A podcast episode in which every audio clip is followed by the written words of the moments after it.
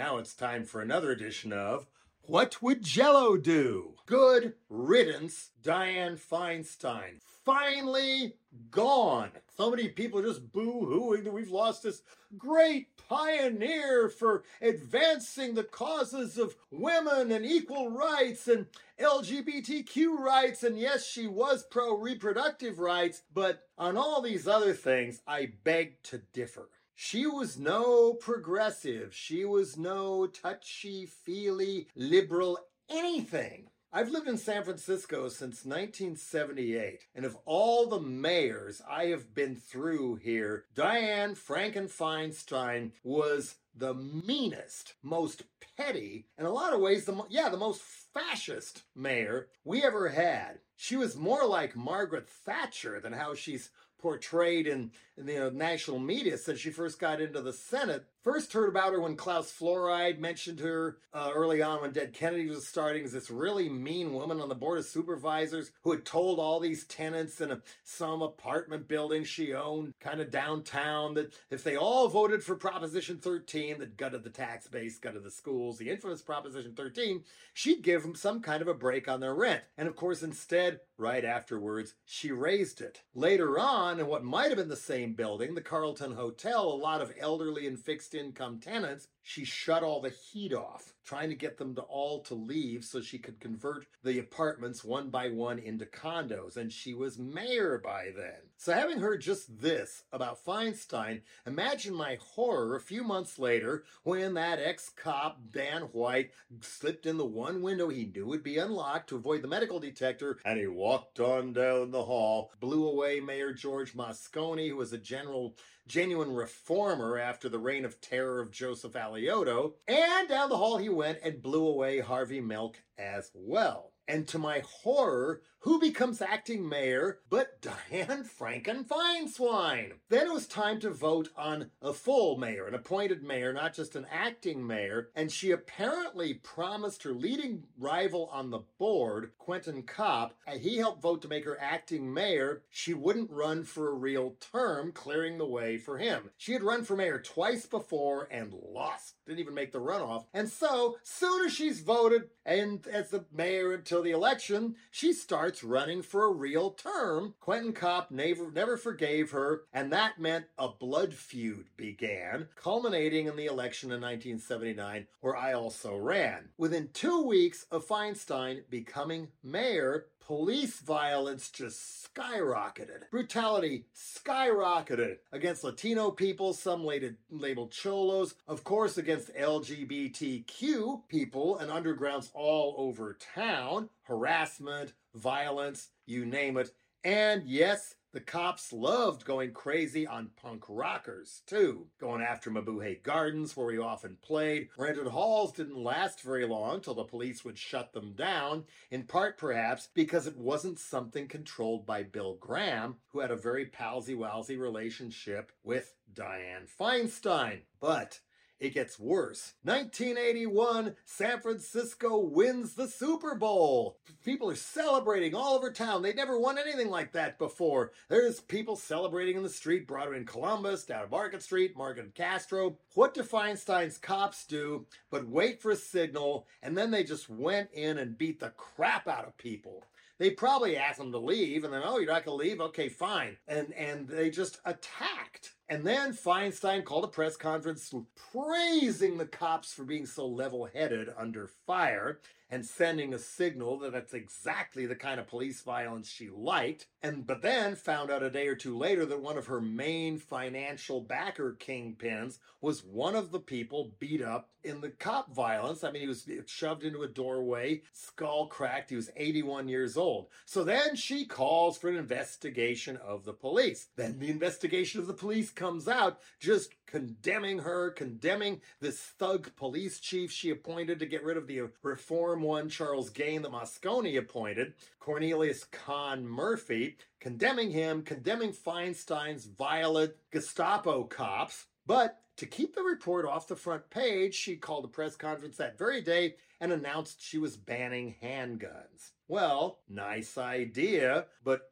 of course, that did not survive a court challenge, but nevertheless, she was riding that to more and more national publicity, which is what she really, really, really wanted. To the point where some guns that were turned in under amnesty, she had them melted down, made into a big cross, and gave it to the Pope at the Vatican, also with cameras in tow to make her even more famous among America's mayors, just in time to land the Democratic Convention in 1984 to nominate Walter Mondale to run against Reagan. And she makes this, yes, someday I would like to be the first woman president. Hint, Hint, Fritz Mondale, I want to be your vice president, and so do a lot of my rich friends. Instead, to avoid her, he picks Geraldine Ferraro as Feinstein's cops are running crazy all over town again. Union Square, other places. The picture of Michelle Shocked on her debut album where the cops, uh, either the club with arm around her neck and she's screaming and everything. That's San Francisco's finest doing what they like to do best. Feinstein would not hear of trying to rein them in. She loved this stuff. She even had a police radio in her limo where she could relax by listening to police radio instead of music or news as she was traveling in her limo. One of the board of supervisors, Richard Hongisto, who was a sheriff earlier and a police chief later, even labeled her a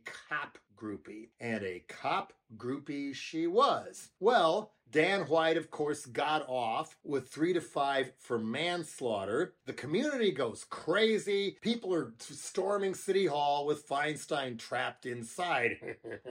and the police cars burning in front of City Hall are on the cover of Fresh Fruit for Rotting Vegetables, Dead Kennedy's debut album. The cops finally just gave up on City Hall, broke up, marched up Market Street into Market and Castro, and just started beating up gay people. Broke through the windows at a bar bar called the Elephant Walk, which was later Harvey's and now it's something else, at 18th and Castro, right through the windows and just cornered everybody there and beat the crap out of them.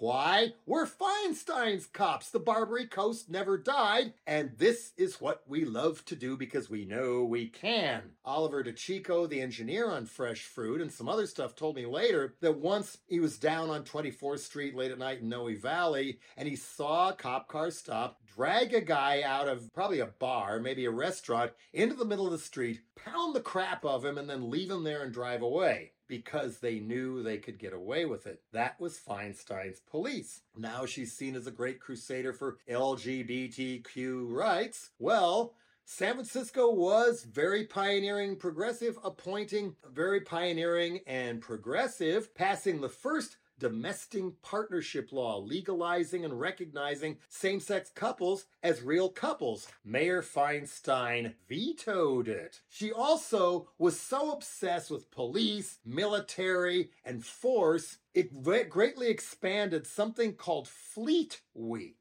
where all these Navy ships come into town, all these sailors go roaring around town, and fighter planes buzz over my house for days on end. Kind of like you're standing in the middle of Baghdad, and she voted for the Iraq War too. And you know, th- this stuff like when it first started, sure enough, there were all these drunk sailors who'd be roaming up and down Broadway in North Beach, where Mabuhay Gardens and the on Broadway above it was. Every once in a while, they'd come on in, drunk out of their minds, not understand what punk was all about, and just start slugging punk rockers. Thank you, Diane. Yes, they're out raiding Broadway right below when he played the show above Mabuhay Gardens on the second floor, which was the last day of the on Broadway video DVD. That's the best known live Dead Kennedy stuff you can get out there. And she didn't stop there. There's been, from time to time, there's been questions. Oh, well, why do the punks hate Mayor Feinstein so much? NPR KQED did something like that in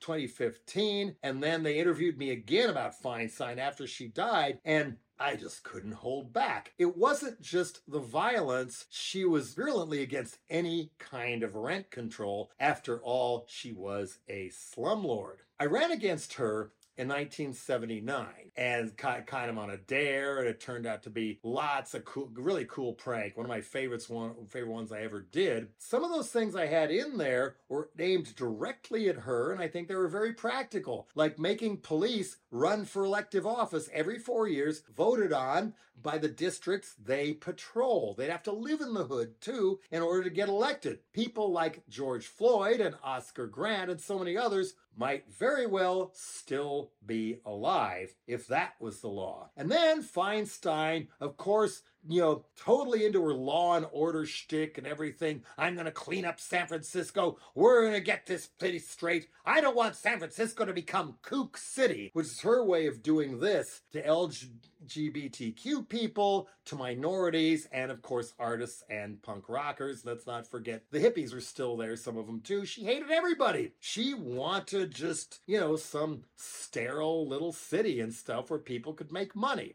She said she was going to clean up Market Street. And she meant the Tenderloin, which is still a ghetto today and was long before Feinstein was mayor. I thought, wait a minute, what's at the other end of Market Street? That's what needs cleaning up, Diane. That's where Bank of America headquarters was. That's where Chevron headquarters was at the time. Bechtel Construction and so many more. That's what needs cleaning up, which is where I got the idea to require businessmen to wear clown suits between the hours of 9 and 5. It was aimed at them. That's the one of my mayor platform that the corporate McNews liked the most, and a lot of people that's the only one they know, but uh, hey, why not? I don't want San Francisco to become kook city. Dennis Peron, running for supervisors, longtime cannabis legalization and LGBTQ activist, said, We are the kooks, and that's why we're running. She wanted to wipe us out as publicly and viscerally as possible. And that's just the way the place was run. She was such a petty little fascist that she had a columnist for the San Francisco Examiner, Warren Hinckle,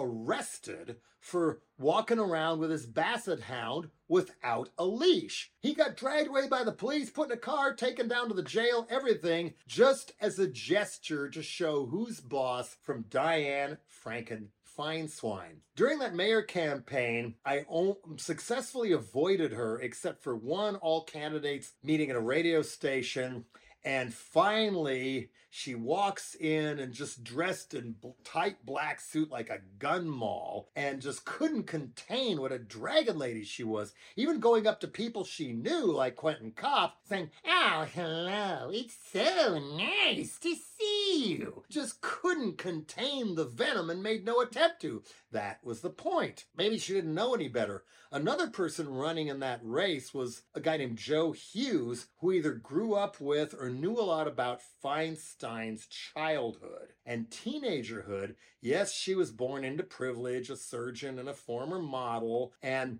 that even when she was a teenager, according to Hughes, instead of going out on dates or this, that, and the other, they would cart her, or at least have the help do it, to Board of Supervisors meetings so young Diane would take notes about what she was going to do later. Maybe that's why she thought so she was so entitled to become the first woman president. Hint, hint to Mondale. Oh, and as far as LGBTQ crusades, well, sorry. San Francisco did pass a groundbreaking domestic partnership law in 1983 that said, yeah, same sex couples are legal domestic partners and have the same rights as married couples. Mayor Feinstein vetoed it. She also publicly condemned Gavin Newsom for all the wrong reasons. When he was mayor in 2004, John Kerry loses that election to Bush. She blamed him for publicly endorsing same sex marriage. That was what cost him the election. That's just venomous claws of Feinstein. The same Feinstein who, once she got to the Senate, she still never met police state stuff she didn't like. She quickly established herself as a leading advocate for one of the most genocidal dictators of the second half of the 20th century, Suharto from Indonesia. Of course, she was rah rah Patriot Act, totally backed the NSA when they were talk- caught spying on all these people. You know, thank you, Chelsea Manning. Thank you at the time, WikiLeaks and all that. Totally staunchly defending them till she found out they were spying on her and tapping her phone. Then she kind of changed her tune, at least for a while. But always renewed the Patriot Act, loved the Iraq War, never met a war on drugs thing she didn't like, or more police, stuff like that. And she even voted to confirm most of Trump's cabinet nominees, such as Ryan Zinke, that horrible interior secretary, Elaine Chao, several of the other really, really bad ones. Mike Pompeo, she voted for him. Then comes her second national coming out as a completely windbag on the Senate Judiciary Committee, where she was the ranking member when Brett Kavanaugh's nomination came up. And there's Christine Blasey Ford sends her a note saying, Look, that guy raped me. She just left it at her desk for six, seven weeks, didn't think it was important. Finally, it came out, and she treated her and the others just like Joe Biden treated Anita Hill and wouldn't let the other people backing her testify in order to get Clarence Thomas in and stuff like that. She basically protected Brett Kavanaugh, even though she voted against him when it was safe to do so. Voted for, you know, and then after the Amy Coney Barrett whitewash ramming her through right before the election, she hugs Lindsey Graham, noted segregationist, white supremacist, and everything else, senator and Trump suckler from South Carolina, and hugs him. Oh, that's one of the best hearings I've ever been a part of. Gushy, gushy, goo goo gaga. Where was her brain? By then, even the San Francisco Chronicle, who helped build her, and she never did anything wrong in that paper. Well, the leading editorial one Sunday was for her to please step down and resign because she wasn't capable of doing her job anymore. Her own staff was complaining that she didn't always know what was going on, didn't remember who she was talking to, what they were talking about, things like that. It gets even more glaring when she finally came back from the shingles episode, and she looked like that grandmother that an Italian guy at a black metal band dug up out of her grave and propped her up against the gravestone, and that was the cover of the debut album of Mortuary Drape. And that's what Feinstein kind of came across like. The Italian guys, as Wesley would put it, were arrested and taken to jail. Diane, of course, was still so addicted to and obsessed with power, she didn't retire and ran for yet another term when she was 85 years old already, and the spineless, corrupt, cigar chomping California Democratic Party bigwig said, Great, run for another term, no problem. That's bad on them, folks, because of course it became a bigger and bigger mockery until finally the Wicked Witch of the Bay Area expired. Again, some good things like the assault weapons, and she did do some other good things over time, but she also did a lot of bad stuff. And if she had been in from any other city or any other state, she would have been a Republican.